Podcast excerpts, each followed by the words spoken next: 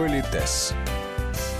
Здравствуйте. У микрофона Татьяна Гусева. Так ли прост ремень, как нам кажется? Этот аксессуар обязательный в мужском гардеробе. Надевать его с классическим деловым костюмом – правило хорошего тона. Ремень дополняет образ, делая его завершенным и слаженным. Как правильно выбрать этот элемент гардероба, рассказывает наш постоянный эксперт, педагог-консультант, специалист по этикету и протоколу Алена Гиль.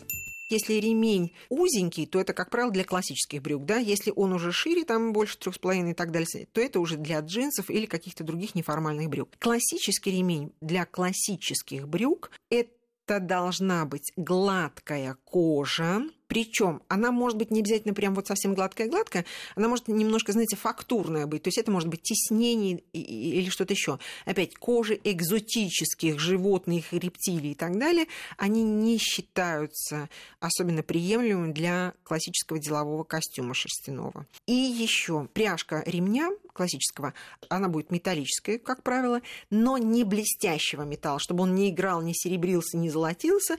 Лучше, если так чуть-чуть приглушенный, матовый, и этого металла не должно быть очень много.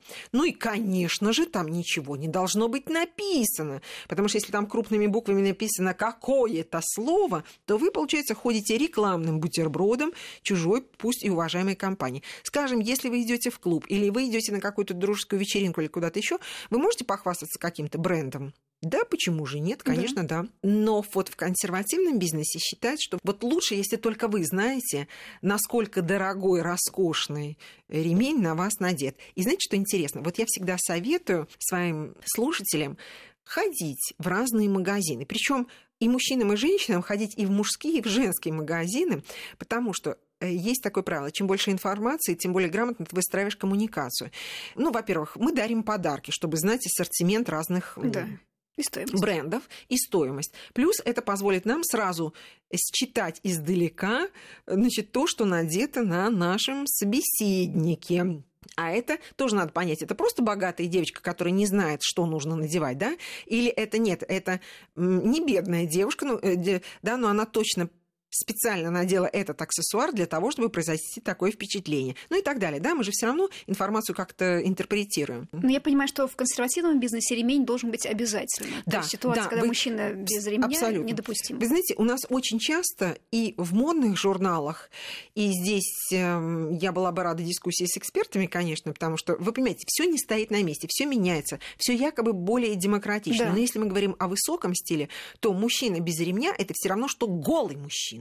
Даже так. Вы удивитесь, да, раз есть шлевки, значит, должен быть ремень. Даже если бывает там завышенная талия и так далее. То есть ремень должен быть обязательно. И неважно, увидит его кто-то или не увидит его кто-то. Какого цвета? Это, опять же, предмет современных дискуссий. Потому что классика у нас говорила, что ремень и обувь должны быть одного цвета да. и сочетаться. Но на сегодняшний день это правило, на самом деле, может и не совпадать. Ну, скажем, у вас, условно говоря, синий костюм, ну, например, там, да, и у вас будет темно синий ремень, но при этом черные ботинки и черная сумка, например, и черный ремешок э, часов, или наоборот. То есть иногда... То есть это вполне? Да, это вполне э, современный, э, вполне может быть. Позволю себе напомнить, у дам раньше было правило, что обувь и сумка должны совпадать по цвету, а сейчас это, это уже ну, вообще, да. Это не значит, что это неправильно, да. но это не, не модно не и не современно, да. Раз уж мы заговорили о ремне, то, например, что такое подтяжки, или как они раньше назывались, помощи скажем, есть мужчины нестандартных фигур, с большим животом. И, конечно, для них купить э, брюки в стандартном магазине бывает достаточно сложно. Или даже если и бывает, но они не всегда хорошо сидят, и если можно воспользоваться услугами портных, можно не воспользоваться. В общем, есть такой э, феномен, как подтяжки. И вот старое правило гласило, что подтяжки, ну, если вы помните по всяким историческим фильмам, пуговички были на брюках мужчины, к этим пуговичкам кожаные такие вот пристегивались э, вставочки, да, и к ним уже, собственно, шла лента вот этих подтяжек. Тогда не было резины, они были э, из э, натуральных тканей, из хлопка. Но что мне нравится? Вот само полотно этой подтяжки, оно должно было быть белого цвета чтобы, когда слегка у вас отойдет поло пиджака, например, лацкан, то на белой рубашке их не было бы видно, потому что по мочи это техническая деталь, которая позволяет, да, ваши, которая позволяет вашим брюкам не свалиться с вас в ответственный момент. Да. И вот когда на вас надеты помощи, а скорее всего вы не будете расстегивать пиджак, то ремень считался необязательным. Но я позволю себе заметить, поскольку вот э, подтяжки, говоря современным языком, могут быть стильным аксессуаром сегодняшним, да, у продавцов модных магазинов, у современных молодых людей, которые там, значит, э, в клубе отдыхают и так далее. Вот как стилистическая, яркая, нестандартная деталь прекрасно, да, но в бизнесе или в консервативном э, какой-то ситуации или подтяжки, или ремень. Но в современной практике, как правило, выбирается ремень. Качественный аксессуар из натуральной кожи придает своему обладателю особый шик и чувство стиля. Не исключение и мужское портмоне.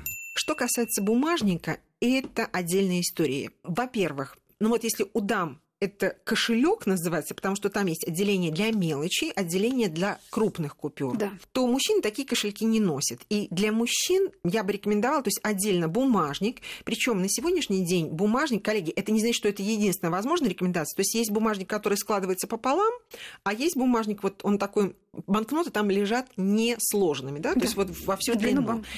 Традиционно считается, что вот это бумажник, а для мелочи, ну где-то у вас там может быть, чтобы она не рвала карманы, нигде не бренчала не и так да. далее, да, есть специальные, прекрасные, замечательные маленькие кошелечки для мелочи. Коллеги, я надеюсь, э, я еще раз хотела бы сделать акцент, что вот я как специалист в своей области, но это мое мнение. Вот когда бумажник, в нем лежат денежки, ну какие-то, может быть, самые экстренные карточки, такие вот, которыми мы часто пользуемся, пользуемся, да. да?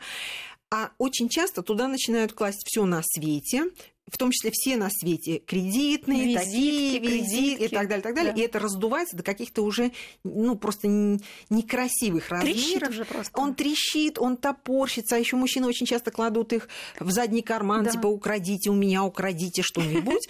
Поэтому лучше сделать так. Сейчас есть прекрасные картхолдеры такие специальные, ну, для нескольких наиболее часто используемых кредитов, э, ну, таких вот э, скидочных карточек, да. Вот. А есть просто такой же вот портмоне, да, в котором котором лежат вот все самые актуальные для вас. Более того, вы понимаете, что с точки зрения э, жизни это разумно. То есть никогда все и кредитки, и скидочные, и деньги, и все это лежит в одном месте, сами понимаете. Утеря такого сокровища, она чревата. Есть мужчины, которые просто принципиально не носят именно э, кошельки, бумажники и так далее. Они просто складывают купюры, да, специальным зажимом его скрепляют и носят где-нибудь. Друзья мои, тоже может быть, да, тоже может использоваться. И еще хочу сказать, вы знаете, когда вы думаете, что же эм, подарить близкому человеку, там, на день рождения или на какой-то праздник, один из советов можно собрать ему прекрасную коллекцию аксессуаров. Потому что и для мужчины, и для женщины, я напоминаю, вот эти аксессуары деловые, ручка, портмоне, раньше была записная книжка, раньше был ежедневник, да, но ежедневник сейчас ушел, но записная книжечка, она тоже очень нас часто выручит. Поверьте мне, я э, очень часто бываю на разного рода встречах, и когда я знаю, что будет пять человек, они достают свои визитницы, я достаю свои визитницы. И вы понимаете, что это тоже определенный разговор. И важно, какая, вот как какая у тебя записная книжка или какая визитница. Так далее. Э, коллеги, вы удивитесь, но до сих пор этот аксессуар работает. Мне в одно время сказали, что, Алена, ну сейчас уже визитками никто не пользуется. Ой, неправда, ой, неправда. И я, знаете, прицельно задавала вопросы, актуальна ли сейчас визитная карточка, друзья мои, актуальна, потому что это все равно часть имиджа, несмотря на то, что мы можем обменяться информацией в электронном виде Конечно, и, да. и сбросить свой телефон или там что-то еще, а все равно, как имиджевая составляющая, визитка продолжает быть актуальны. Когда они только возникли, были металлические визитницы. Во-первых, в них помещается только буквально там 5-10 штук, а если ты идешь на какое-то мероприятие, тебе нужно взять много с собой всяких разных визиток. Потом вы помните, что у делового человека в зависимости от образа жизни может быть от двух до шести видов визитных карточек. И вы понимаете, где, когда, каким видом воспользоваться, ты сам решаешь, то ли это личная визитная карточка, то ли корпоративная, то ли деловая и так далее. А вы понимаете, когда у вас а, тоненькая металлическая визитница, там не могут поместиться шесть видов, да, там, дай бог, если шесть штук разных поместится. Плюс у металлических э, визитниц есть одна особенность, на них остаются следы от пальцев, а это не да. очень красивенько. um, Ну, если она брендированная и служит только на вашем рабочем месте, да, это, конечно, возможный вариант. А так, э, с моей точки зрения, лучше использовать вариации на тему неметаллических, ну, например, кожаные аксессуары. Причем, вот если это рифленая кожа, они еще дольше прослужат. И в кожаных визитницах очень хорошо то, что там есть несколько отделов. И вы точно понимаете, что вот вы в этот отдел положите личную визитную карточку, в этот деловую, там в эту еще какую-нибудь. И когда вы будете приходить на переговоры или, например, ну, в какой-то обстановке, принято обмениваться визитными карточками. Есть такое правило, что когда вы принимаете визитную карточку, нельзя ее никуда бросать, там, ломать ее и что-то с ней такое делать, потому что человек проецирует это на, на отношение к себе. Надо внимательно ее прочитать, ну, это отдельная история, и положить куда-то. Ну, вот мужчины еще могут положить там, да, в карман пиджака, но чтобы не было ощущения, что его куда-то бросили и эту потеряют визитку, вы достаете свою визитницу и туда кладете, дескать, сокровище обязательно сохраню. Это как-то вызывает более позитивную реакцию. И я напоминаю, чем хороши правильные визитницы тем, что если на них и есть какой-то символ бренда, то, как правило, как правило, это очень малюсенький символ, он не лезет в глаза, но все, кому надо, его сразу Рассмотрят. узнают. Вот мне, знаете, что очень нравится? Мне нравится, когда идут такие статусные игры, но они не лезут в глаза, знаете, сесть и выставить свои часы на показ, или, знаете, махнуть рукой, чтобы прям сразу всем было видно, сколько стоят ваши запонки. А когда это как бы, между прочим, это такой тихий шоу шепот дорогих статусных вещей, по которым люди, я еще раз э, хочу повторить, это не плохой, хороший человек, да, а это человек адекватный, знающий правила игры или неадекватный, не знающий правила игры. Политес.